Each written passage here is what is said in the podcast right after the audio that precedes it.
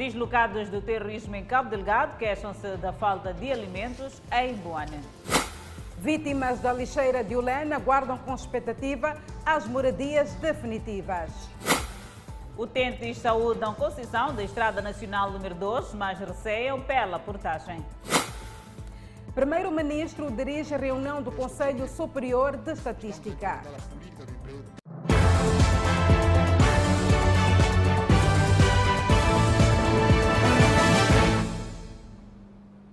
Boa noite, estamos em direto e em simultâneo com a Rádio Miramar e redes sociais. Morosidade no desembolso de dinheiro para a renda e a entrega de novas residências preocupa as vítimas da tragédia do LEN em Maputo. Veja, passam-se três anos do deslizamento do lixo que levou à morte de 16 pessoas que perderam a vida soterradas. São centenas de famílias que residiam nas imediações da lixeira de Ulen e que, com a tragédia, o governo decidiu encerrar o local e retirar as famílias, dando novas habitações.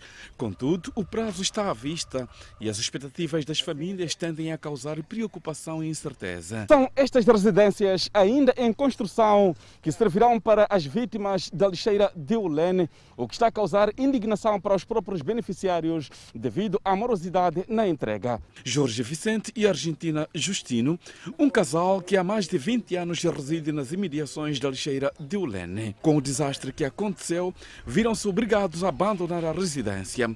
Com seis filhos, a casa encontrada para arrendar não tem espaço suficiente para acomodar a alargada família. A estratégia encontrada foi alocar os filhos numa outra residência e, com o valor dado pelo governo, o casal sustenta as duas casas, porém as limitações e as dificuldades são o pão de cada dia. Estou muito preocupado por falta de casa, porque aqui não é na minha casa, não, tem, não há coisa que eu pude fazer aqui. Tem muita falta da minha casa. Se fosse estou na minha casa, podia fazer o que eu quero, preciso, preciso fazer na minha casa. Mas aqui não pude fazer nada, porque não é na minha casa. Estou aqui com a minha mulher, com outro meu filho que está dentro lá. Somos três, mas é, as coisas não andam conforme. Eu separei, outros estão lá, mas eu estou a render lá também onde que estão a viver os meus filhos. Nesta residência encontra-se a senhora Esther Jaime, de 45 anos de idade e mãe de cinco filhos, que reporta com tristeza a morosidade na recepção do valor para pagar a renda. Nós estamos a sofrer. Foi 2018. E até agora ainda não recebeu casa, mesmo renda da casa não paga nada. A Variação Municipal da Ação Social reconhece a demora na canalização do subsídio de mobilidade, contudo, o problema já tem solução à vista. Já devíamos ter pago até o final, até o princípio deste mês, até dia 5. Mas razões técnicas aconteceram e estamos a, a refazer o processo. Pode ser que agora que estou a falar estejam já a pagar, ou então, ao final desta semana, pode ser que aconteça. O Pelouro reconhece ainda a morosidade das obras. Quando é que vai ser entregue? Isso não, não posso adiantar que vai ser amanhã ou depois da manhã. Vai depender de facto da, da flexibilidade. O atraso foi ditado por atrasos também no pagamento aos empreiteiros. Quer para o casal Justino, quer para a senhora Esther e outras vítimas dos desastres de Ulene, aguardam pelas chaves destas novas habitações, ainda em construção, cuja entrega não deve ser para breve. O governo pretende concessionar várias estradas no país, dentre elas a Estrada Nacional número 2, que liga Moçambique ao reino de Eswatini. Entretanto, os utentes saúdam a iniciativa, mas temem pelas taxas que serão aplicadas pela circulação nas rodovias. São, no total, cinco estradas do país que serão em breve concessionadas a operadores privados. Trata-se de uma medida que tem em vista a criar capacidade de manutenção permanente e consequente melhoria da segurança e transitabilidade das vias. A Estrada Nacional número 2 no troço Matola Boana Mahacha, com 65,9 km de extensão, é uma das que serão abrangidas pelo projeto. São situações como estas que deixam indignados utentes da Estrada Nacional número 2 na província de Maputo. Entretanto, os mesmos saúdam a iniciativa de concessão de estrada privados mas temem pelas taxas a serem aplicadas. Sim, é normal ter portagem quando anda num sítio bom, mas o problema de portagem pode, pode calhar acontecer o mesmo que aconteceu em Moamba. Em Moamba, a TRAC reabilitou aquela estrada, pôs portagem. Viu que portagem não dá, foi por balança, nós de ré já entramos de novo nos buracos. Podemos dizer que é o bem-vindo para nós enquanto é sofrimento. Tem que usar as vias alternativas. A suspensão de carro, os calços às vezes caem. Não, não, não, temos como, vamos ter que pagar, porque a estrada quando estiver boa assim, os carros vão durar mais tempo. Está difícil, está muito difícil trabalhar nessa estrada. Esse troço de Boane, a partir mesmo daqui da Vila de Boane até é, Matola Rio, não está nada fácil. Até o momento, a gestão da grande parte da rede viária nacional é garantida pelo governo através da ANE, que, confrontada com a escassez de fundos, muitas vezes não consegue cumprir com o calendário de manutenção recomendável. Procuramos ouvir as autoridades na província de Maputo sobre estágio do projeto sem sucesso. Seguimos com outras notícias. Deslocados dos ataques terroristas acolhidos no município de Boane queixam-se da falta de alimentação. Os mesmos afirmam que os apoios recebidos não têm sido suficientes. No bairro Paulo Samuel Cancomba, os dias são de incerteza para os deslocados vítimas dos ataques bárbaros na província de Cabo Delgado. Nesta zona que é habitada maioritariamente pelos combatentes da luta de libertação nacional, algumas pessoas que fogem dos ataques no norte do país foram aqui acolhidas por familiares e amigos. Contudo, Há quem saiu de Cabo Delgado e neste momento não sabe o que comer e como dormir. A intenção pela primeira vez já estava a me dar às populações, então agora que o governo está a nos dar um saquinho, mas esse saquinho que nos dê, epa, nem não vale a pena, só dê-nos a farinha, não sei para, epa, não sei nem caril nem o quê. E assim estamos a dormir no chão. São cerca de 70 pessoas vítimas dos ataques bárbaros na província de Cabo Delgado que estão albergadas aqui no bairro Paulo Samuel Cancomba, no município de Boane. A verdade é que estão em segurança neste momento, mas há um mal que começa a preocupar estas pessoas: a fome. A fome que espreita as residências em que estes indivíduos foram acolhidos. Os jovens que foram recebidos no bairro Paulo Samuel Cancomba, na Vila Municipal de Boane, passam os dias na dúvida. Sem estudar nem trabalhar, de dia apoiam nas atividades domésticas nas residências onde são acolhidos e passam a noite na mesquita. Como disse, fomos acolhidos com o, amigo do nosso pai. Onde é que dormem? Dormimos na mesquita só fazemos as nossas atividades, se for para cozinhar, almoçar, fazer banho, depois de, de fazer todas as necessidades. No, no, tempo de dormir, já vamos dormir na, na mesquita. E porque as casas foram incendiadas e destruídas, alguns não conseguiram levar consigo os documentos pessoais, facto que dificulta a inscrição das crianças na escola. A dificuldade aqui que existe é que algumas crianças não têm não têm cédulas. Então, eles não têm como, como enquadrar nas escolas. O presidente do Conselho Municipal da Vila de Boane diz que o setor da educação já trabalha para inscrever as crianças no Sistema Nacional de Educação. A fazer chegar alguns mantimentos, temos estado eh, mesmo sábado para as crianças, com cadernos, com livros infantis, vamos ver a questão da, da, da escola, como nos uh, colocar nas escolas mais próximas. Há um, todo um trabalho que está sendo feito, o município, o governo distrital. Neste momento, a Idilidade procura formas de introduzir alguns deslocados da província de Cabo Delgado em atividades que lhes permite ter a sua própria renda.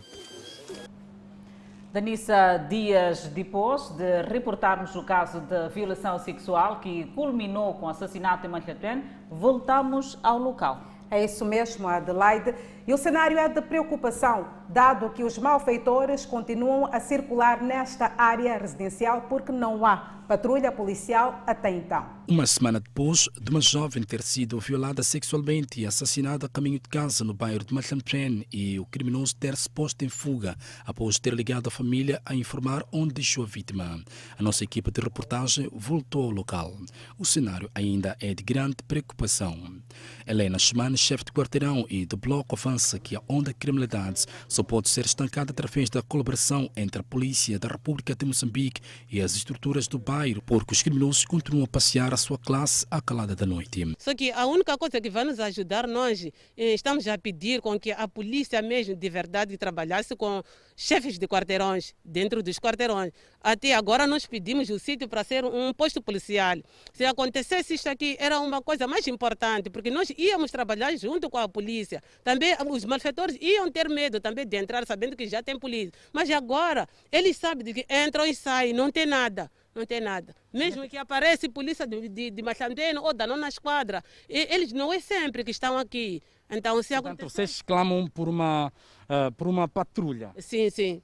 Por outro lado, as estruturas do bairro de Machantuene mostram-se indignados pelo fato do proprietário do estabelecimento abandonado, onde a jovem encontrou morte, ainda não ter se apresentado às autoridades. Ter conosco. Ele ainda até agora ainda não vem ter conosco. E mandamos parar as pessoas que estavam a fazer limpeza, porque nós precisamos dele. Pelo menos ele aproximar ter conosco, mas ele ainda não vem fazer esse trabalho aí. Isso demonstra de que é um abuso que ele está a fazer. Porque a primeira coisa que ele devia fazer, ele poder procurar pelo menos pela estrutura, para ele poder desculpa naquele que aconteceu dentro do, do, do, terreno dele. A Polícia da República de Moçambique, ao nível da província de Maputo, prometeu reagir nesta terça-feira. E sobre a criminalidade, iremos falar mais aqui nesta edição do Fala Moçambique. O presidente da Frelimo, Felipe Nhusse, diz que o partido sai da sessão do Comitê Central mais revitalizado e preparado para os próximos desafios. Entre as várias decisões de fundo, destaca vai para a convocação do 12º Congresso deste partido. É o fim dos dois dias que marcaram a quarta sessão ordinária do Comitê Central do Partido Frelimo, que teve lugar na Matola. O presidente do partido, Felipe Nunes, considera que a Frelimo sai mais revigorada e pronta para os próximos desafios. Reforçamos a vitalidade da Frelimo, revigoramos o dinamismo das organizações sociais, reafirmamos a determinação coletiva de continuarmos a elevar o nosso desempenho na defesa dos mais altos interesses da nação e do povo moçambicano. É uma sessão marcada por importantes decisões, entre elas o resgate da paz, o combate ao terrorismo em Cabo Delgado e os ataques da junta militar da Renamo, bem como a reafirmação do apoio às forças de defesa e segurança. É a expectativa de todos os moçambicanos que o processo do DDR seja concluído o mais breve possível. Queremos abrir uma nova página na história da pacificação e reconciliação nacional no nosso país.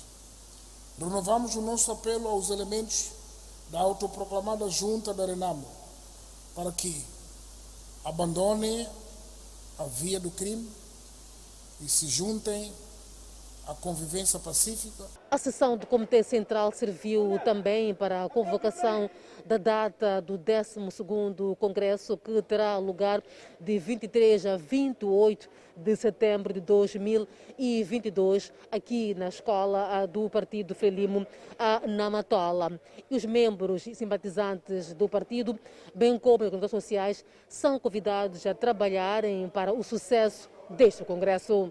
O Congresso órgão máximo da Frelimo, traça as opções políticas e ideológicas e decide sobre questões de fundo da vida do partido. Como é nossa característica, o nosso Congresso deve representar um momento de exaltação do nosso percurso, celebração das nossas conquistas e consolidação da união e coesão interna. Felipe News prometeu ainda o combate sem tréguas à corrupção no seio dos membros da Frelimo. Continuaremos a combater veementemente a corrupção no seio do partido, nas instituições onde pertencemos, sem caçar as bruxas, pois o corrupto, o criminoso, o ladrão não se nomeia nem se elege para o ser. Ele é por si só. Ainda no fim da sessão, a direção máxima do partido anunciou as novas chefias das brigadas centrais de assistência às províncias.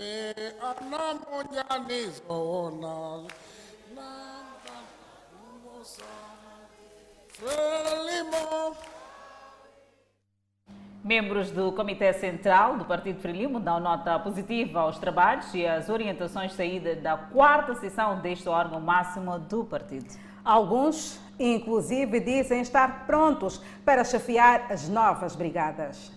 Debates acesos sobre a situação económica, política e social do país e do Partido Frelimo foram atentamente acompanhados pelos membros que compõem o Comitê Central. No final, os membros saem mais determinados. E sinto-me que há mais força, sinto-me mais galvanizada para poder dar continuidade com o meu trabalho partidário a vários níveis e naquilo que o meu partido, portanto, me incumbe como tarefas para poder realizar. E foi um sucesso. Foi um sucesso tendo em conta que a agenda toda ela foi cumprida, tivemos a oportunidade de, de reaver os camaradas que estiveram conosco durante a campanha eleitoral em 2019, de festejarmos as nossas, os resultados tão positivos da, da vitória, portanto, da Frelimo. Então, tudo isso fez com que de facto, o ambiente fosse muito, muito bom. E os debates também foram muito fortes, foram abertos, muita franqueza e, e as pessoas sentiram-se que, na verdade, só o Partido Frelimo é que pode discutir aquilo que são os diferentes temas da nação, enfim. E a observação das recomendações do presidente, sobretudo no que tange ao combate à corrupção no partido. Uma demonstração clara de que a Frelimo não protege ações corruptas, a Frelimo condena essas ações, a Frelimo sempre distancia-se com todos os comportamentos que não têm nada a ver com integridade. Portanto, é uma reafirmação daquilo que nós sempre temos dito, mas também uma determinação demonstrada pelo presidente que ele vai continuar a liderar esta luta, que, que se não vencermos, certamente que vai perturbar todo o processo de desenvolvimento. Outros ainda prontos para as novas chefias das brigadas centrais de assistência às províncias. Conceita Sortane, depois de Gaza, vai chefiar a província de Tete, coadjuvada por Raimundo Diomba. Bom, o que se espera em Moçambique é vasto. E em qualquer província onde nos indicarem, a gente sempre sente-se bem, porque a Frelimo não tem, quando nos indicam para fazer um trabalho num determinado ponto do país, sentimos que é é a mesma coisa, é a mesma coisa, é um novo desafio, porque de facto é, são outras pessoas, enfim, estou a sair de Gaza também muito satisfeita, estive muito bem, trabalhei bem com os camaradas, aliás tivemos lá uma vitória esmagadora, como sabem, então vou até também muito forte, muito fortificada, aprendi muito em Gaza e eu acredito que o sucesso de Gaza é o sucesso de Tete, é o sucesso de uma outra província. As novas chefias de brigada surgem no âmbito da reestruturação das chefias das brigadas centrais de assistência às províncias. O primeiro-ministro Carlos Agostinho do Rosário dirigiu hoje a reunião do Conselho Superior de Estatística, onde foi aprovada a atribuição de competências a algumas instituições para o desenvolvimento de estudos específicos. Membros do Conselho Superior de Estatística, reunidos em Maputo, no encontro dirigido pelo primeiro-ministro Carlos Agostinho do Rosário. Participam no Conselho o Banco de Moçambique, o Instituto Nacional de Estatística e os órgãos delegados do Conselho Superior de Estatística. Nesta reunião, estávamos a apresentar os instrumentos de gestão e coordenação de todo o sistema. Portanto, foi aprovado, foram aprovados todos os instrumentos o plano estratégico do Sistema Estatístico Nacional para um horizonte de cinco anos, o plano anual de atividades, aprovou-se também o relatório do ano passado e, acima de tudo, houve delegação de competências, isto é, ah, vai haver mais instituições a produzirem estatísticas oficiais. São três as instituições que foram atribuídas competências para elaborarem estatísticas dos respectivos setores. As instituições que foram delegadas são o Ministério de Recursos Minerais e Energia, portanto já tem autonomia de poder conduzir os censos e inquéritos relacionados com a mineração, por exemplo, tudo relacionado com a mineração. Ah, a autoridade tributária, por causa das estatísticas fiscais, também. E depois tem que se usar também os mesmos conceitos, classificações, eh, que são também de reconhecimento internacional. Portanto, eles uh, reuniram os tais requisitos E o terceiro é o Instituto Nacional de Saúde, INS. As instituições que foram atribuídas competências deverão sempre trabalhar com colaboração do Instituto Nacional de Estatística. O Instituto Nacional de Saúde, ao conduzir um inquérito, sempre, sempre, sempre, sempre tem de dar alguma informação ao órgão reitor, que é o Instituto Nacional de Estatística. Portanto, ficam com autonomia de produzir, mas não quer dizer que, se, que, o papel do Instituto Nacional de Estatística está desaparecido. Não. Continua sendo o órgão reitor do Sistema Estatístico Nacional. Portanto, para validar os resultados publicados por cada operação de um órgão delegado, tem de necessariamente estar presente o Instituto Nacional de Estatística. O Conselho Superior de Estatística pretende que mais instituições tenham capacidade de elaborar estudos estatísticos oficiais no país. E vendedores do peixe marroquino que antes vendiam nas ruas por falta de mercado fixo mostram-se satisfeitos com a construção de raiz, contudo, queixam-se de fraco ambiente de negócio. Senhora Almona Antônio é vendedeira de peixe há 40 anos no distrito de Marraquene. Com 53 anos de idade e mãe de cinco filhos, e foi a primeira vendedeira de peixe exercia suas atividades ao longo da Estrada Nacional número 1, contra todos os riscos de acidentes de viação e exposta à chuva e ao sol. Ela, tal como suas companheiras, mostram-se satisfeitas com o mercado, contudo, o fraco movimento constitui grande preocupação. É o mercado de peixe de Marraquene motivo de satisfação dos comerciantes que pululavam pelas ruas. Entretanto, apesar de todas as condições de higiene e de segurança, os comerciantes reclamam a falta de clientela devido à Covid-19 que paralisou a economia mundial. Aqui estamos melhor porque não tem chuva, não tem ventania. E no, dentro do mercado não consegue nem vender 5 quilos, não conseguimos vender, mas na rua, antes de corona, vendia uns 10 quilos, 20 quilos. Estamos num sítio coberto, não apanhamos chuvas, nem sol, o peixe também está bem conservado porque não apanha sol, nem ventania que às vezes faz o peixe apanhar areia. Aqui dentro estamos muito bem e gostamos de estarmos aqui dentro do mercado. E o que está em causa é falta de negócio. Mas a falta de negócio também é por causa da pandemia. Uma satisfação que se estende ao governo distrital, gestor da infraestrutura. Estamos satisfeitas como elas estão bem aqui dentro. Lá fora, na estrada e aqui no mercado há uma grande diferença. O mercado é um mercado coberto, elas têm mínimas condições, a iluminação, a água, e elas estão na sombra.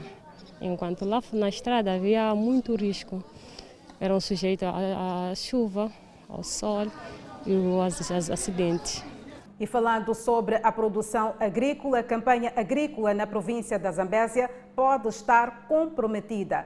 Produtores de arroz em Quilimane apontam as chuvas irregulares como a principal causa da fraca produção na presente campanha. Alguns produtores avançam que o nível de produção este ano reduziu de forma significativa pelo fato de a chuva ter caído pouco e em tempos não necessários para o crescimento da cultura. Com o sol que se fez sentir a maior parte do tempo de crescimento do arroz, contribuiu negativamente para uma melhor produção deste cereal nos campos de cultivo. A queda irregular das chuvas é apontado como o fenômeno que tem estado a contribuir negativamente para aquilo que é o incremento da produção de arroz neste campo de cultivo aqui na cidade de Climane. Só que a produção deste ano está um pouco fraca porque o problema de chuva, a quantidade foi pouca caiu.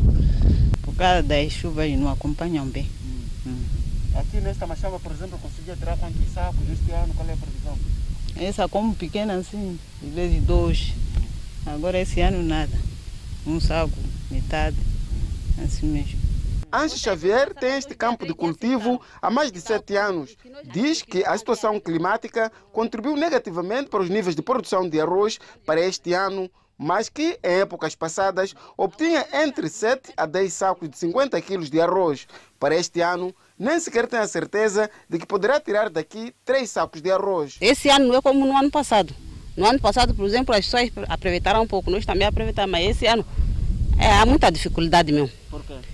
A chuva hum. caiu muito pouco. Hum. E o arroz tem estado a colher aqui é para consumo, comercialização, como é que é? Não, o arroz não é para não é para vender, só é para consumir. Lá em casa com as crianças, sim, sim. O setor da agricultura na Zambésia prevê para esta campanha agrícola uma produção de mais de 8 milhões de toneladas de produtos diversos, parte delas do cultivo de arroz. Uma pronta resposta à reclamação dos municípios de Quamba, na província do Niassa, por conta do acentuado nível de degradação das vias de acesso. Para este caso, o governo já conseguiu arrecadar meios para a reabilitação das vias de acesso, principalmente dos bairros periféricos. É responsabilidade social do empreiteiro contratado para asfaltar o troço Quamba-Muiti. Na vila de Quamba, o governo pretende asfaltar várias vias de acesso. São no total nove avenidas daqui do distrito de Quamba, sobretudo no raio municipal, que estão neste momento em processo de asfaltagem. O trabalho decorre a todo gás para o cumprimento das metas, sendo que, neste momento, as obras estão em mais de 40% da sua execução. Para nós, na totalidade, temos cinco, três, três principais avenidas, que é a 1 de maio, 25 de setembro e a de Mercado Central. Então, nesses momentos, já estão três faixas concluídas e algumas ruas, é o caso do município, o caso da Andling e a loja Salu. Então, para completar essas, essas pequenas avenidas estão concluídas, só vão restar as segundas faixas das principais avenidas. E depois vamos fazer o trabalho de colocação dos lancis, lancis respectivos, os drenos, as drenagens e por fim, que é a última atividade, é a colocação dos sinais de trânsito. Espera-se com a asfaltagem destas ruas diminuir o tempo útil de circulação por parte dos automobilistas e redução da situação de poeira, que era uma das grandes inquietações dos residentes da cidade de Quamba. Não se passava cheio de matope, cheio de burracos, até esse processo aqui para hoje ver assim, é, foi a graça desse pai. No total, são 5,2 quilômetros de estradas a serem asfaltados pelo governo na cidade de Coamba, no investimento de mais de 3 bilhões de meticais. Enquanto isso, automobilistas na cidade da Beira reclamam a demora na reabilitação da Avenida 24 de Julho. Respondendo a este apelo, o Conselho Tático da Beira garante que as obras de pavimentação da via arrancam esta semana. A meio do ano passado, o Conselho Autarco da Beira procedeu ao lançamento da primeira pedra para a pavimentação da Avenida 24 de Julho. De lá para cá, decorreram obras de conexão dos esgotos dos prédios ali existentes ao principal sistema de saneamento das águas negras, construído ao longo da rodovia. Este fato atrasou os trabalhos de pavimentação de uma das faixas de rodagem. Enquanto as obras decorrem do outro lado, o trânsito é feito apenas numa única faixa, em dois sentidos, o que tem estado a criar um grande constrangimento na circulação de pessoas e bens nesta Avenida 24 de Julho. Quer dizer, até nem sei se nós estamos a cumprir o código ou não. Aqui é só uma compressão entre os motoristas, porque ou foge para o lado do outro colega e ele tem que parar para poder passar. Na verdade, é um constrangimento enorme, né? Uma única via, portanto, que seria um sentido e agora passa a ser dois sentidos. Mas é um sacrifício. Acreditamos que os dias melhores possam vir. Não é? O vereador da Urbanização e Construção do Conselho Autarco da Beira garante que os trabalhos de conexão da tubagem do esgoto dos edifícios ao principal sistema de saneamento das águas negras já terminaram e as obras de pavimentação terão lugar a partir desta semana. Estou em crer dentro desta semana vamos iniciar com as obras de pavimentação. Podíamos ter iniciado a outra faixa. Seria um caos, porque não havia circulação, uma vez que esta faixa aqui não tem problema, eu teria problema de circulação de viaturas, estamos a usar aquela. Então, depois de pavimentação desta, abrimos esta, então passamos a fazer aquela. Face a este constrangimento, o Conselho Autarco da Beira pede paciência aos municípios, garantindo que os problemas atuais serão ultrapassados. A, a mensagem tranquilizadora. E nós vamos fazer, vamos fazer história esse tempo, o, o, o, o tempo é, seco. É verdade que quando chove nessa cidade pantanosa, terão que ter paciência. São amortecedores que vão-se embora, a manutenção de veículos é caro. Mas temos que ter, tem que ter, que ser tranquilos. As obras, que deverão terminar dentro de 60 dias, irão custar à Administração Nacional de Estrada e o Conselho Autarco da Beira mais de 25 milhões de meticais. Detido suspeito de assassinar quatro membros da mesma família. Enquanto isso, o roubo de telemóvel termina em morte em Tete. Notícias a acompanhar logo após o intervalo. Até já. De volta com o Fala Moçambique, está detido em Chimoio o o suspeito de ter morto uma mulher e três filhos no bairro Nhamaonha, na cidade de Chimoio. O autor do crime, segundo a polícia, é este homem de 38 anos de idade. Mulher e três filhos foram encontrados mortos na sua residência no bairro Nhamaonha, na cidade de Chimoio, na última semana. No caso, avança-se que o suspeito teria enviado uma mensagem a uma das filhas da finada, que na altura do sucedido estava fora de casa, facto que o levou à detenção. Há fortes indícios do envolvimento deste cidadão de ter praticado este homicídio que tirou vida quatro pessoas da mesma família. Tanto neste preciso momento já foi lavrado o respectivo auto e será remetido ao Ministério Público para procedimentos subsequentes. Queremos aqui referir que este indivíduo foi encontrado, foi flagrado na sua posse com um telefone da vítima e neste telefone havia uma mensagem que eh, reportava eh, este tipo de homicídio enviado à sua filha. O suspeito distancia-se do crime e diz que estava tudo planificado para o casamento. Você amava ela? Sim, eu amava dela. Esse é o próximo mês, esse é junho, será ir em casa do, dos pais fazer a apresentação. E quem mandou esse SMS, aquela SMS? SMS eu não sei, esse SMS estou admirando também aqui. Mas a familiar diz que foi você que matou. Yeah, não sou eu. A família não tem dúvidas de que os seus entes queridos foram mortos pelo cidadão em causa. E até agora não consigo tirar as imagens da minha. É, é bastante doloroso, mas eu quero acreditar que, porque estamos diante de órgão competente, né? que é a polícia, junto com a Cernic, que estão fazer um trabalho de excelência. O direito à vida. Três crianças morreram inocentemente por culpa da malograda que tinha uma conduta errada. O cidadão está detido na segunda esquadra da cidade de Chimoio e aguarda o seu julgamento e caso se prove o seu envolvimento no crime, poderá cumprir penas que variam entre 16 a 24 anos de prisão, de acordo com o Código Penal. Entretanto, dois indivíduos estão a contas com as autoridades de Tete, indiciados no roubo de telemóvel e agressão física que terminou na morte da vítima. Estes dois jovens, cujo um diz ser chefe do quarteirão no bairro Mateus Sação Mutemba, na cidade de Tete, partilham mesmas algemas acusados de terem roubado um telemóvel, onde durante a ação, segundo a polícia, estes teriam agredido fisicamente a sua vítima, que veio a perder a vida no Hospital Provincial de Tete. São indivíduos que foram identificados e foram conduzidos a esta subunidade policial e neste momento enfrentam aquilo que são as consequências da sua ação criminal praticada. Por outro lado, a Polícia da República de Moçambique, nesta parcela do país,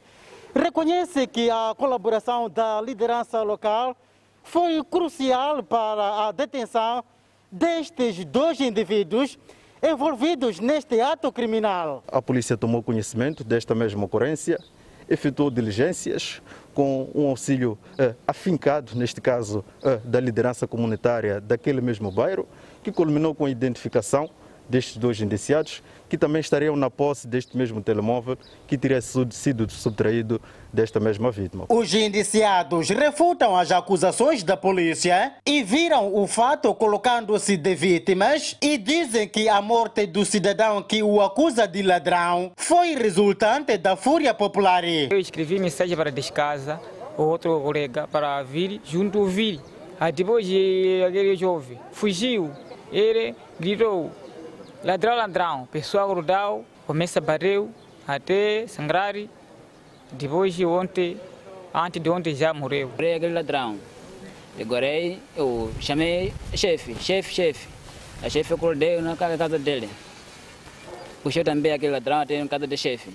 Não é verdade que vocês que roubaram telemóveis? Não não roubaram não. Nem bateram nós, não bateu em nada. Só a população que bateu. Perante esta explicação dos indiciados, a corporação não tem dúvidas de ser uma manobra dilatória para fugir das suas responsabilidades criminais. Eh, temos indícios suficientes que indicam que estes eh, indiciados teriam, neste caso, perpetrado este crime de roubo que acabou culminando com a perda da vida deste mesmo indivíduo. E as declarações destes mesmos indiciados, a polícia classifica como uma tentativa inerte de se eximir daquilo que é a sua responsabilidade criminal. Nos últimos dias, na cidade de Tete, assalto de telemóveis com recurso a motorizadas tem estado a tirar sono munícipes que pedem maior atuação da polícia para acabar com a preocupante situação. Mas é o que se diz, o crime não compensa. E para reforçar a vigilância, quatro bairros da Vila Municipal de Milange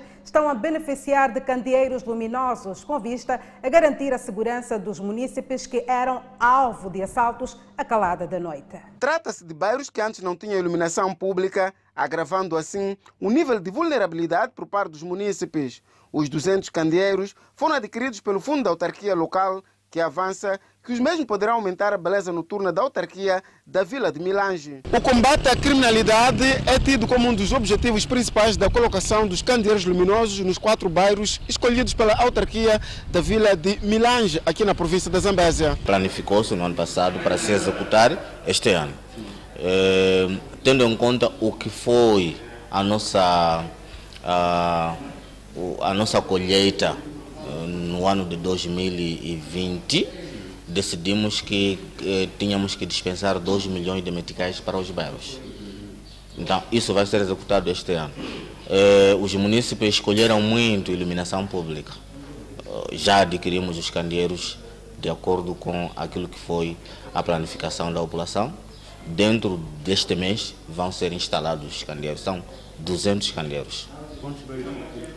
São quatro bairros. Alguns munícipes dos bairros da Vila de Milães, abrangidos pelos candeeiros luminosos, afirmam que os mesmos estão a garantir a segurança noturna dos munícipes, uma vez que estes eram que quase sempre alvo de roubos, com mais tendência para celulares e motorizadas. Posso dizer o que, por exemplo, não tínhamos luz, já temos. As pessoas, quase os bandidos já andavam de qualquer maneira, já, já têm medo de, de, de fazer o que? De entrar de qualquer maneira. O município de Milães está a investir mais de 9 milhões de meticais na construção de infraestruturas sociais, tais como centros de saúde, secretaria do bairro, estradas em pavê, com vista a elevar o nível de vida das comunidades. E o Conselho Tático da Beira necessita de mais de 18 milhões de meticais para vedar o estádio municipal, com meios alternativos a evitar a vandalização a que está sujeito. Aproveitando-se do desabamento da vedação das chapas, os malfeitores têm de forma recorrente vandalizado o Estádio Municipal da Beira, uma infraestrutura construída no populoso bairro da Munhava.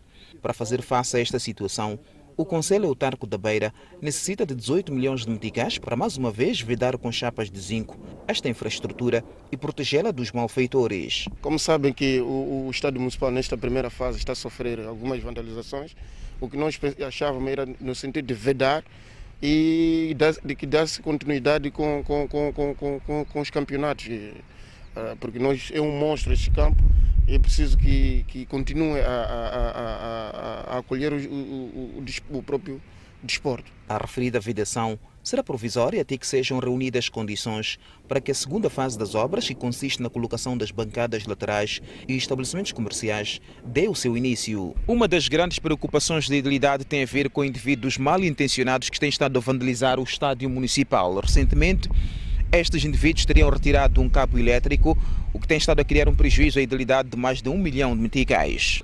Retiraram um cabo que sai deste, do, do gerador até a, a, o ponto de, de, de, eletricidade, porque aqui há, há, duas, há duas correntes de energia, não é? Como temos energia que provém do gerador e energia da própria eletricidade. Inaugurado a 18 de agosto de 2018, o Estádio Municipal da Beira sofreu com dois fenómenos naturais, sendo o ciclone Idai e o ciclone Luiz, que contribuíram para o desabamento da cobertura da bancada principal. Nós já avançamos com a primeira fase, que é de colocar o betão uh, na área VIP, posteriormente iremos uh, também vedar a outra parte. Manuel Cinema apela aos municípios da Munhava a estarem atentos e denunciarem qualquer movimento suspeito em torno do Estádio Municipal da Beira. O internacional moçambicano entrou para a história da Liga Francesa de Futebol ao ganhar o título de melhor lateral esquerdo da época.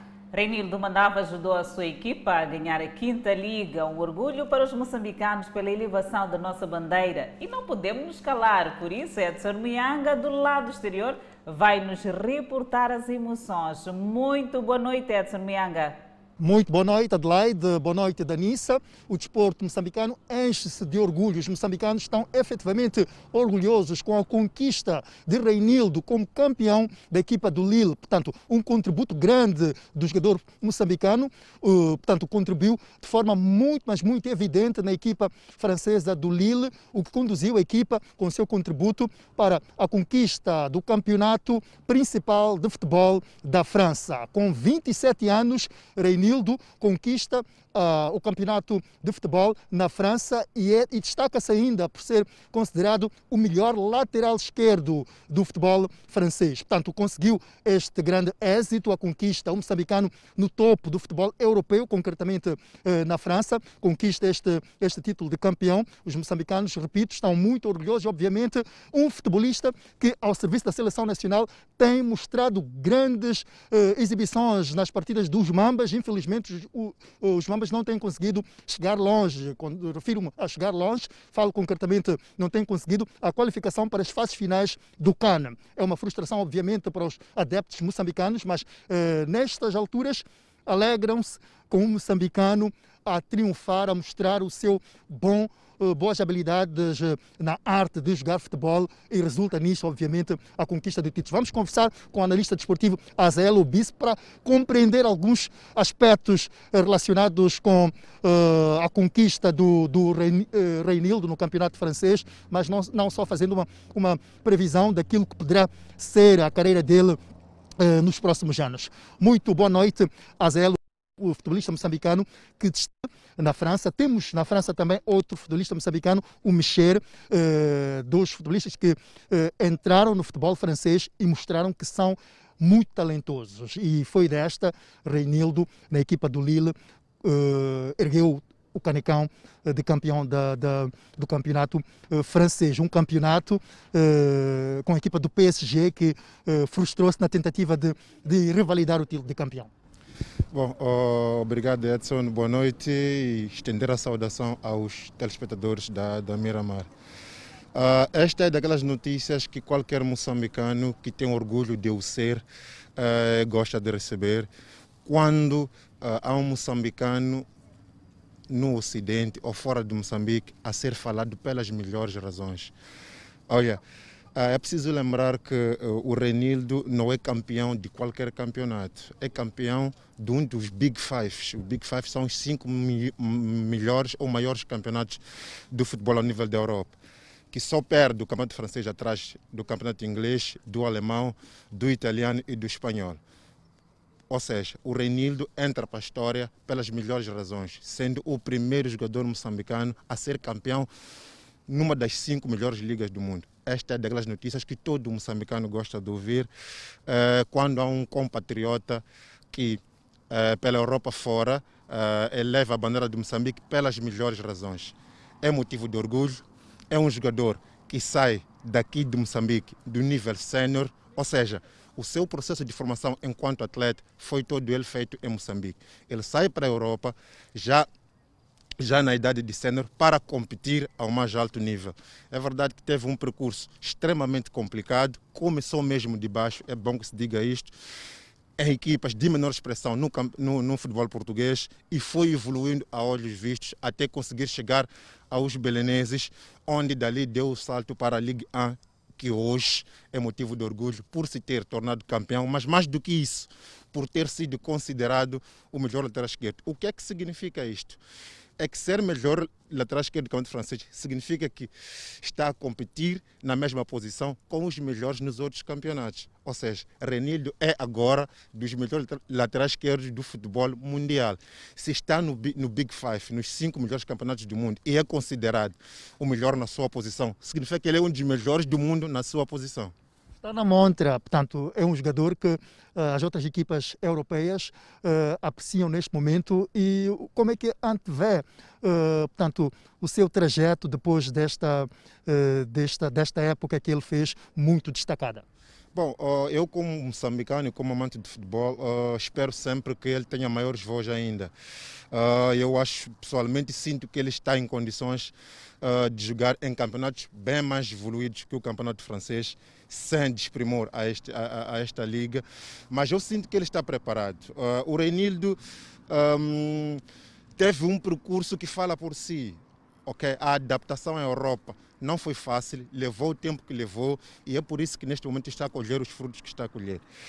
Uh, Fala-se de muitas coisas especula-se uh, da, da probabilidade. Aliás, há um jornal italiano que escreveu mesmo a respeito desse interesse do Nápoles pelo, pelo, pelo, pelo jogador moçambicano.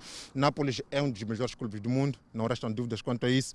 Mas eu penso que neste momento o Renil e os seus empresários estão preocupados em festejar este título, que é inédito para um jogador moçambicano, e futuramente vão pensar o que é, que é melhor para o jogador. Para nós, como adeptos, Esperamos que o Renildo saia da França. Se for para sair do Lille, que seja para ir num campeonato melhor, que seja para ir ou em Espanha, ou Itália, ou, ou, ou, ou, Inglaterra, jogar em campeonatos bem mais, bem mais evoluídos que o campeonato francês. Mas, repito, eu sinto que o Renildo está em condições para jogar em qualquer clube. É verdade que pode ter dificuldades por encontrar concorrentes à sua altura, mas está preparado para maiores voos que este, que agora uh, se chama o Lille. Muito bem, considera mesmo que o Reinildo está em condições de poder representar qualquer outra equipa do futebol europeu. A questão que eu coloco agora é a seguinte: existem muitos outros futebolistas moçambicanos que têm se destacado com o talento de jogar futebol. Eh, qual pode ser o posicionamento dos empresários moçambicanos, dos gestores desportivos, falando concretamente na questão do, do futebol? Para que esses talentos não fiquem adormecidos. Vemos até em Portugal jogadores como Zainadine Júnior e outros jogadores até que têm se destacado nas ligas. Então há um trabalho muito, uh, uh, muito fundamental que deve ser feito. Obviamente. Uh, há duas mensagens que são passadas por esta conquista do Renildo. A primeira um, é que é possível, ok? E esta é extremamente importante. Mas já outra que vem associada a esta é que se andamos a dizer que Moçambique, aliás, nem andamos a dizer, é que isto é uma constatação. Trabalhamos pouco na formação. Não há qualidade no trabalho de formação do atleta moçambicano. Quando tu tens um atleta como o Reinildo, formado em Moçambique, a brilhar na Europa, significa que com um pouco mais de trabalho é possível encontrar mais Reinildos, mais Mexeres e mais Zenedines. Falo desses três porque Curiosamente, os três foram formados aqui em Moçambique e saíram para a Europa na idade de sênior. Isto significa que, se nós nos organizarmos, se nós apostarmos realmente na formação com paciência, sem pular etapas, é possível voltarmos a ter uma seleção competitiva, porque vamos ter atletas altamente, altamente, altamente, altamente preparados a brilhar nos campeonatos europeus. Por outro lado, isto chama a atenção aos jovens atletas é um atleta que eles conhecem, que eles viram evoluir e vê-lo naquela montra de futebol significa para eles o quê? Nós podemos chegar lá. É só trabalharmos, é só mostrarmos vontade, termos paciência, que um dia podemos chegar onde o Renido chegou, onde o Zenedo, onde o Mexer chegou. Muito obrigado, Zé Lubis. Danissa Muxanga, Adelaide, ficaram aqui alguns pontos muito fundamentais daquilo uh, que deverá ser feito uh, a nível do futebol moçambicano para que os talentos uh, tenham o brilho necessário uh, no futebol europeu. vimos agora o Reinildo a merecer, portanto, a ser o melhor, a ser considerado o melhor lateral esquerdo do futebol Uh, francês da época 2020-2021, numa época em que na equipa do Lille conquistou o, portanto, o título de campeão do campeonato francês. Portanto, eh, estes são os pontos que me ofereço a dizer, precisamente aqui do Estádio Nacional eh, do Zimpeto, um palco onde o Reinil conhece muito bem e tem demonstrado uma capacidade de jogar futebol extremamente boa, abrilhantando os adeptos. Muito obrigada, Edson Muyanga, por esta interação. Reinildo mandava Adelaide um orgulho para o nosso belo e vasto Moçambique. Esperamos uh, mais glórias uh, desta feita para a nossa seleção. Vamos torcer por isso. Boa noite, Edson Muyanga. Nós aqui deste lado continuamos com Fala Moçambique. Para acompanhar já no próximo bloco, algumas escolas na cidade de Chimoio continuam a redobrar os esforços das medidas de prevenção da Covid-19. Enquanto isso, Moçambique registrou mais dois recuperados, elevando para 69.100 o cumulativo. Notícias a acompanhar logo após o intervalo. Até já. De volta com Fala Moçambique para olharmos para esta pandemia viral que é o novo coronavírus. Algumas escolas na cidade de Chimoio continuam a redobrar os esforços das medidas de prevenção contra a Covid-19. No ambiente escolar, o vírus pode ser transmitido rapidamente. Ambiente fechado, nas salas de aulas e toques entre os alunos mas a escola secundária Samora Moisés Machiel, na cidade de Chimoio, tem se preparado para que aqui o contágio pelo novo coronavírus não aconteça nos alunos. E, às 5, os nossos serventes estão aqui na escola para fazer limpeza de todas as salas, banheiros mesmo no corredor onde os alunos passam. Eles estão todos, todas as manhãs aqui a fazer toda a limpeza e nenhum aluno sobe antes de terminar com a limpeza. As ações preventivas contra o novo coronavírus, que já vinham sendo realizadas nas escolas, agora fazem parte da rotina diária em algumas unidades do ensino do Ministério da Educação na província de Manica. Hum, eu acho que é melhor para nós, porque assim estaremos a nos prevenir dessa doença e também o distanciamento faz bem. Tudo o que é ensinado pelas autoridades de saúde é reforçado na escola. Aqui, os alunos, antes de entrar nas salas de aula, primeiro lavam as mãos e depois fazem a medição da temperatura. Estão a ser cumpridas corretamente a escola. Temos baldes para, na entrada da escola. Ah, cumprimos a medida da temperatura na entrada. Há distanciamento entre os alunos. Sim. Que classe? Décima primeira. E como é que está lá na turma? Os seus colegas obedecem? Sim, cumprimos devidamente, usamos as máscaras corretamente, mantemos distanciamento. Não basta ver e ouvir. Angélica Pedro é funcionária de uma das escolas na cidade de Chimoio. Põe em prática tudo o que aprendeu para salvaguardar a sua vida e dos alunos. Vai fazer limpeza de casa de banho, de vareiro, se para não aluno apanhar coronavírus. A direção da Escola Secundária Samora Moisés Machiel conta que desde que as aulas presenciais retomaram, nunca houve suspeitas de alunos infectados pela Covid-19. Não, essa situação nunca tivemos. Só já deparamos com alguns problemas sociais que eles trazem de casa. Alguns alunos têm seus problemas, que nós ligamos para os encarregados, eles vêm, entrevêm, levam os seus filhos para, para casa. Mas esse problema de Covid, tivemos uma situação ainda até hoje, desde que nós iniciamos com, com esse, no estado de emergência desde o ano passado, até hoje não tivemos esse problema. Aqui na escola secundária Samora Moisés Machiel, as medidas de prevenção contra o novo coronavírus estão a ser seguidas à risca. Por exemplo, neste banco, antigamente sentavam três alunos, mas atualmente já foi demarcado, apenas sentam dois alunos. Está a controlar bem. Estão a cumprir? Sim, sim, estamos a cumprir, sim. Vale lembrar que já passaram dois meses depois do início das aulas presenciais anunciado pelo Presidente da República. E em Manica nunca houve registro de um aluno infectado pela Covid-19. Em Moçambique registrou mais dois recuperados, elevando para 69 mil e 100 o cumulativo. E tem cumulativamente 3.419 internados e 18 recebem tratamento. Moçambique tem 70.606 casos positivos registrados, dos quais 70.290 de transmissão local e 316 importados. O país testou nas últimas 24 horas 608 amostras, das quais 16 revelaram-se positivas. Destes 15 de nacionalidade moçambicana e um estrangeiro que resultam de transmissão local. Nas últimas 24 horas, o país não notificou a ocorrência de óbito infectado pela Covid-19, mantendo as 831 vítimas mortais. E neste momento, o país tem 671 casos ativos devido à Covid-19. Seguimos com as notícias. Fora de portas, Adelaide aumenta o número de pessoas imunizadas em Portugal, como conta a nossa correspondente a partir deste país. Esta é uma nota informativa que iremos desenvolver ainda aqui no Fala Moçambique, mas vamos com resumo do contacto direto que retrata o drama do Parque Automóvel em Maputo, que é a cidade capital de Moçambique luta para aceder à cidade capital, a que se seguiu a luta pelo espaço para estacionamento, segue-se a luta para sair da cidade, que parece mais apertada que a luta pelo acesso. A tarde começa a cair. os funcionários dos ministérios, das instituições públicas e privadas, vendedores e outros atores que têm a cidade de Maputo como palco procuram regressar a casa. Os principais acessos à cidade voltam a ficar pressionados. Voltar a casa e encontrar a família é o desejo de todos, mas não têm como sair da cidade ao mesmo tempo. Filas a fio ao cair da tarde.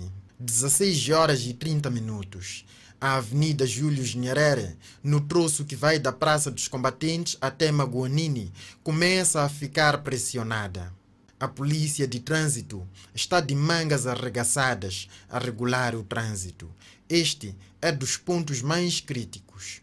Infelizmente, em alguns momentos, esse tráfego eh, não reduz, é uma situação constante. Estamos, estamos aqui a dizer que há postos onde desde as 6 até 22 horas está-se a regular. Como uma zona residencial, é muito arriscado. Primeiro porque aqui há muitas crianças. Uh, brincam na rua. Primeiro porque os quintais daqui são muito pequenos. Então, praticamente as crianças brincam na rua. E as, os carros viam, usam essas vias alternativas porque esta estrada está esburacada, não está estragada. E há muito engarrafamento. O congestionamento que a cada final da tarde vai da Praça dos Combatentes até o cruzamento da Avenida Júlio Nyerere e Rua da Beira já recebeu nome. É o engarrafamento do expresso. E como forma de evitarem ficar horas a fio presos nas filas, chegados aqui na ponte ferroviária de Mavalane, os automobilistas encontram vias alternativas como esta. Mas são vias que atravessam áreas residenciais onde, entre vários perigos, crianças ficam expostas aos atropelamentos. Entramos pela via que os automobilistas usam como alternativa. Vimos crianças brincar nas ruas, expostas a atropelamentos. Colhemos sensibilidades dos moradores. Isabel Massing, moradora do bairro ferroviário, diz ser difícil controlar crianças nas horas em que os automobilistas fogem do congestionamento, pois estes passam a alta velocidade. Há relatos de acidentes. Não tem sido fácil em trabalhar com, com os transportadores que fogem engrafamento, porque aqui temos crianças e outros às vezes aparecem com, com super velocidade. Até já registramos um acidente por, por questões de, de velocidade. E não é bonito, só que não sabemos a quem recorrer. Então, o que, é que aconteceu nesse acidente que registraram? Bem, estragou um, um uma barraca daqui. E por sorte a senhora que vende aqui não estava, porque se estivesse, creio que o acidente seria um pouco mais grave. Graças a Deus não houveram lesados. Mas lamentamos porque é, é por questões de, de falta de, não sei como dizer. De vias de acesso. Sim, sim, de vias de acesso. Começa a escurecer. A luta pelo regresso à casa continua. Na Avenida de Moçambique, no troço junto a Benfica e Missão Rock, os apertos são maiores. Buzinas em todo o lado. As luzes dos carros substituem o sol. As viaturas levam mais tempo paradas do que marchando.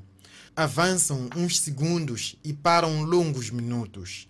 Mais estradas, viadutos nos cruzamentos ou outras soluções é o que deve estar nas cabeças dos condutores ao volante das viaturas surpreendidas pela escuridão da noite na estrada. Não são os únicos a pensar nessas e outras soluções possíveis e impossíveis.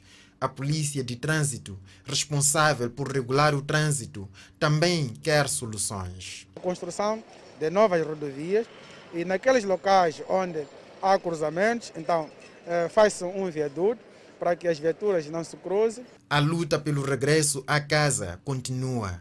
19 horas e 30 minutos. Esta é a Avenida Joaquim Chissano. A escuridão da noite cobre tudo e é com dificuldade que as luzes dos carros na fila do congestionamento iluminam a estrada sem iluminação pública. Os faróis traseiros das viaturas evidenciam que os pés dos condutores estão mais nos pedais de travões que nos aceleradores. Os carros não marcham ao ritmo desejado, contrariam a vontade de chegar a casa. Acidente teleférico causa mortes na Itália. Residentes falam de perdas após a erupção vulcânica no Congo. São notícias a acompanhar logo após o intervalo. Até já.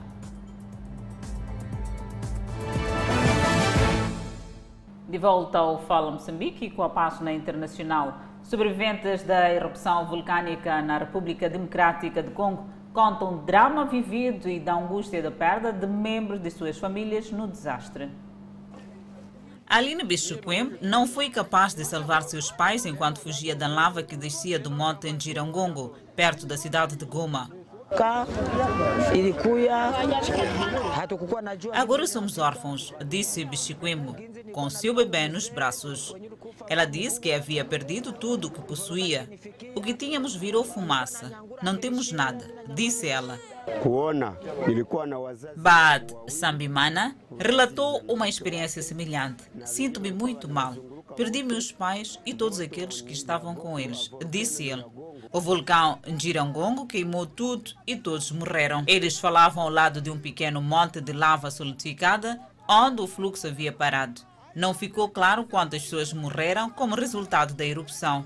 As autoridades disseram que pelo menos cinco pessoas morreram no acidente rodoviário enquanto tentavam deixar Goma, mas alertaram que é muito cedo para fazer o registro de mortos nas comunidades mais atingidas. Acidente teleférico faz 14 mortos na Itália. Apenas uma criança sobreviveu à queda e foi hospitalizada em estado grave com os ossos quebrados, disseram as autoridades. Seis dos mortos eram cidadãos israelitas, incluindo uma família de quatro pessoas que vivia na Itália, disse o Ministério dos Negócios Estrangeiros de Israel. O prefeito de Streza, onde ocorreu o incidente, sem muitas certezas, disse que um cabo rebentou, fazendo o carro cambalear até bater num poste. Naquele momento, o carro capotou duas ou três vezes antes de bater em algumas árvores, disse a prefeita Marcela Severino. Alguns dos que morreram foram atirados para fora da cabine. O governo italiano anunciou uma comissão para investigar o desastre que deve renovar as questões sobre a qualidade e segurança da infraestrutura de transporte da Itália. Direção de Identificação Civil está preocupada com a morosidade no levantamento dos bilhetes de identidade. É uma notícia a acompanhar logo após o intervalo, mas antes a previsão para as próximas 24 horas. No norte do país, Pemba 28 de máxima, Lixinga 22 de máxima, Nampula 24 de máxima. Seguimos para o centro do país, onde Teta terá uma máxima de 28, Quelimane 25, Chimoio 23, Beira 29. Vilanculo de máxima poderá registrar 27, Inhambane 26, a cidade de Xaxai 25 e Maputo, cidade capital de máxima, poderá registrar 27 graus Celsius e uma mínima de 15. Mais de 3 mil bilhetes de identidade com chip produzidos nos últimos quatro meses estão à espera do levantamento em vários balcões da Direção Nacional de Identificação Civil na cidade de Nampula. São bilhetes produzidos entre os meses de janeiro e abril deste ano, mas que ainda guardam junto de vários balcões de identificação civil de Nampula o levantamento pelos respectivos donos. Os mais de 3 mil bilhetes que aguardam o seu levantamento constam do lote de mais de 40 mil documentos emitidos durante o período de análise. Neste período, fazer menção que na vertente ou na área de tentativa de falsificação, registramos um caso Portanto, trata-se de um indivíduo, de um cidadão que se dirigiu ao balcão de atendimento sede, com o intuito de tratar o bilhete de identidade, portava uma certidão de nascimento, foi recebido, triado, e no ato de triagem foram constatados alguns elementos na certidão que ele portava, elementos suspeitos. Igualmente foi suspeita também a legalidade da posse do mesmo,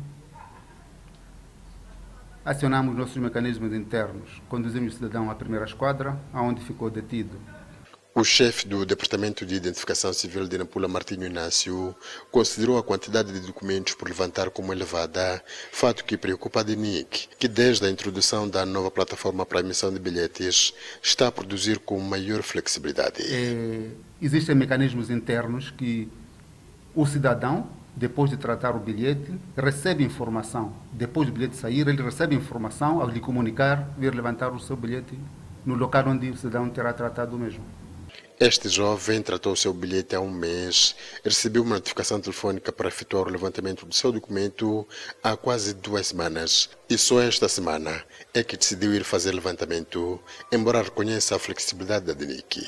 No processo de tratamento, quando já estás dentro, é mais flexível, por exemplo. Há, há essa flexibilidade. Não levas lá dentro uma coisa de 10, 15 minutos. Isso já é bom, mesmo já no processo todo que leva para uh, receber o SMS alerta. Na cidade de Nampula existem sete postos de identificação civil para atender mais de 700 mil habitantes. E o Fala Moçambique fica por aqui. Obrigada pela atenção dispensada. Nós voltamos a estar juntos amanhã, à mesma hora, aqui no Fala Moçambique. Fique bem.